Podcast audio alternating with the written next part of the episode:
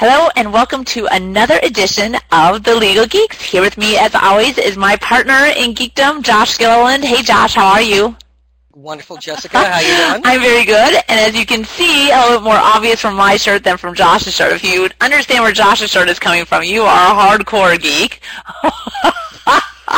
But yes, we are here to discuss Star Trek and an episode, or a, not an episode, well, one of the Star Trek series that doesn't get as much attention as the other series. Specifically, it is, of course, Star Trek Deep Space Nine celebrating its 20th anniversary. Whoa! Oh my gosh, I was going to say that makes me feel old, but you know what? That actually makes sense because I'm not going to tell you how old I am now, but looking back, I never really watched Deep Space Nine much, and that's because it was a time in my life when I was going out a lot and not watching a lot of TV. So, uh, but I have seen a few episodes, and I always meant to watch more. It was on. I mean, it started when I was in high school. And so, and it intersected with high school, college, and you know a little bit of law school. And so, so watching the different seasons actually reminds me of those ah. periods, whether I was I was at Davis or McGeorge or going to community college, depending on the time frame. So it's uh, it's an interesting little time capsule for, for me to watch. Fun. Well, tell me now, your shirt. What is this no-win scenario that you reference in your T-shirt there? Well, the no-win scenario in DS9 would be having a Ferengi prenuptial agreement, which, when you think about it, probably just won't end well. Well, why do you say that? What is in a Ferengi prenuptial agreement? Well, they were called the Waiver of Property and Profit. So it wasn't just the normal prenuptial agreement that says in the event of death or divorce, the woman, specifically the woman, would not have a property interest in the husband's estate or the husband's earnings or anything like okay. that which is hardcore, but we have that right now.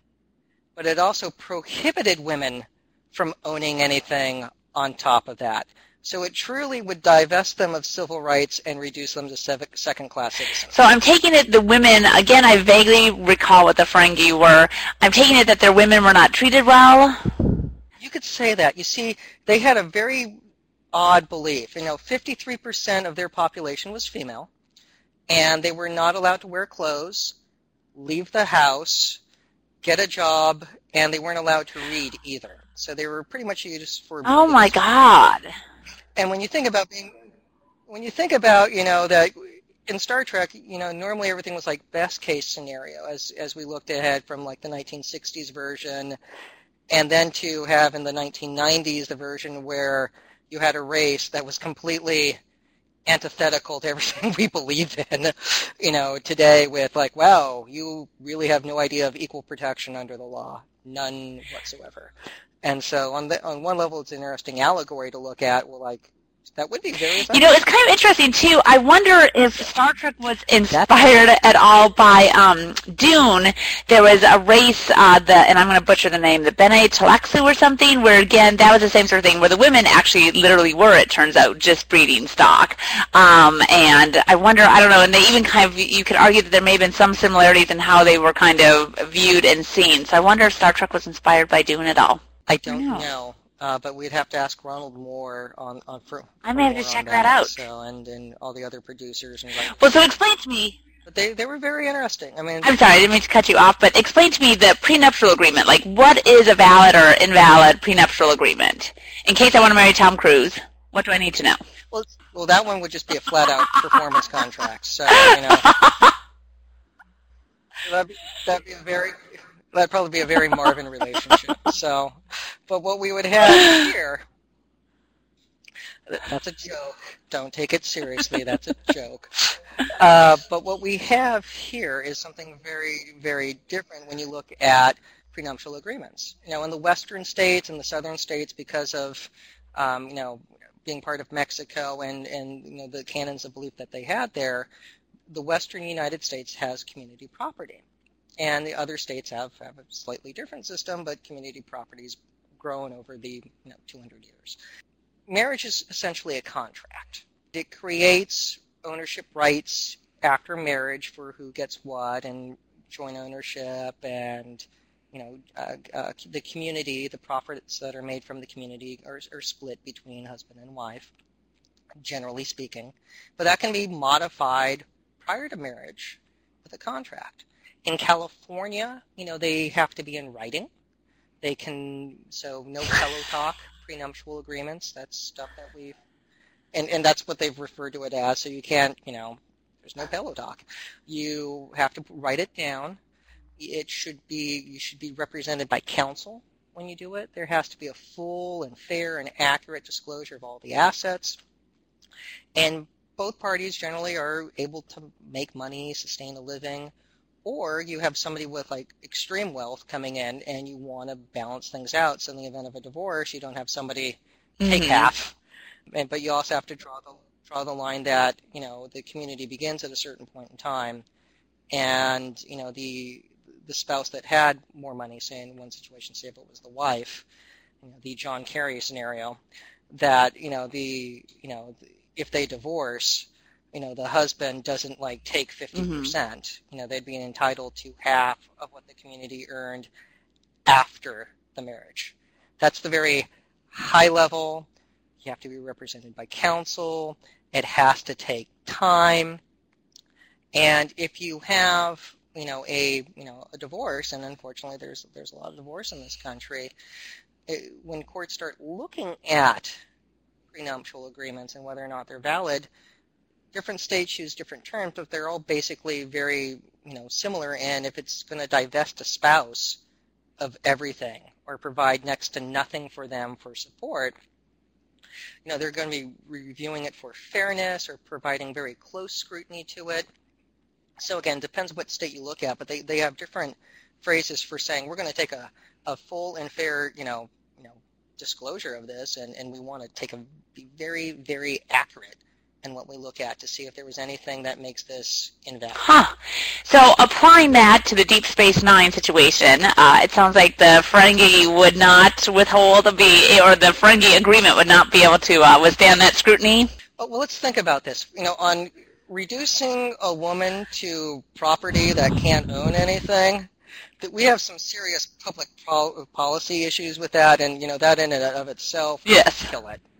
You know, but when you looked at the DS9 episode, you had a Ferengi marrying a Bajoran who was used to having rights, and she wasn't going to give up her rights. And, and the tragedy here, um, you know, in a culture that can travel faster than the speed of light, that has advanced weaponry and advanced science, apparently there weren't a lot of lawyers running around. And if both sides had been represented, you think it's like, you know, and on DS9 they have a tailor, they got a bar, where the law firm.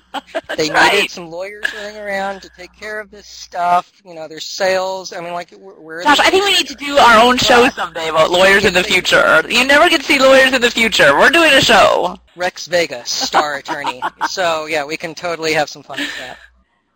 But but the issue for them is if they had actually both been represented by counsel because you know the Ferengi character had been divorced and wanted to protect what assets he had, and that's a normal thing for somebody to do. You know, the prospective wife didn't want to give up her rights to own property and, you know, wanted marriage to be, you know, about sharing. So if they had drawn the line of, of one, the wife doesn't get destroyed as a, you know, you know, her civil rights aren't run over completely. And you can say everything post marriage is part of the community everything that you know all the latinum that you know Rom had prior to marriage he got to keep in the event of death or divorce or, or whatever happened. You could have come up with a very normal prenuptial agreement that would have been right normal, and they they didn't do that. Legally speak, well, boy gets girl, and you know there's the happy ending at the end. It's because the male gave up all the money that he had to help war orphans, which is a bad thing. But it's like you didn't need to give up everything. You could have had a nice normal prenuptial agreement, and everything would have been hunky dory. That's better for the show because there were no lawyers. no lawyers in space. It was better for the show, but again, again, you watch this you think they would have been a JAG officer? you know, where are the lawyers? You can't handle the truth. See, I'm going to make another uh, Tom Cruise reference. exactly. Very, very odd. So, but anyway, that that was so. Part of it would absolutely not be effective at all. You can't divest somebody of their civil rights, but protecting assets.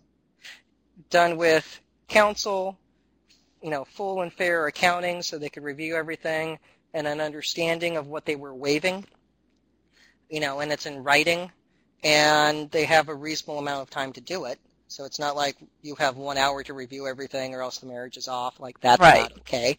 So, but they could have had a they could have had a normal, okay, Huh. prenuptial agreement. Wow, look at that. But that It wouldn't, wouldn't be sci-fi. Again, especially apparently lawyers are a real buzzkill in sci-fi. We've got to work on that. You never see any lawyers in anything sci-fi. You know, I'm really hoping Shield has a lawyer in the office because they would need one. I mean, who's gonna? Hey, do we need a warrant for this? No, kick down the door. I mean, there has to be. So there has to be a place for lawyers in sci-fi and Basically, there has to be a place for us in the future, is what we're saying here. It's an appeal, please. Show us that lawyers that we don't die out as a as a whole species or something in the next decade. Well, more about the status of law schools and the number of jobs for attorneys at, at another That's right. time. But yeah, All right. Well, thank you. This has been fun. It's always fun talking about Star Trek, Yeah. even when we're not talking about Spock. Ooh, can I do that hand? I can. There we go. All right. Woo! All right. Well, it's been fun, Josh. We will talk again soon.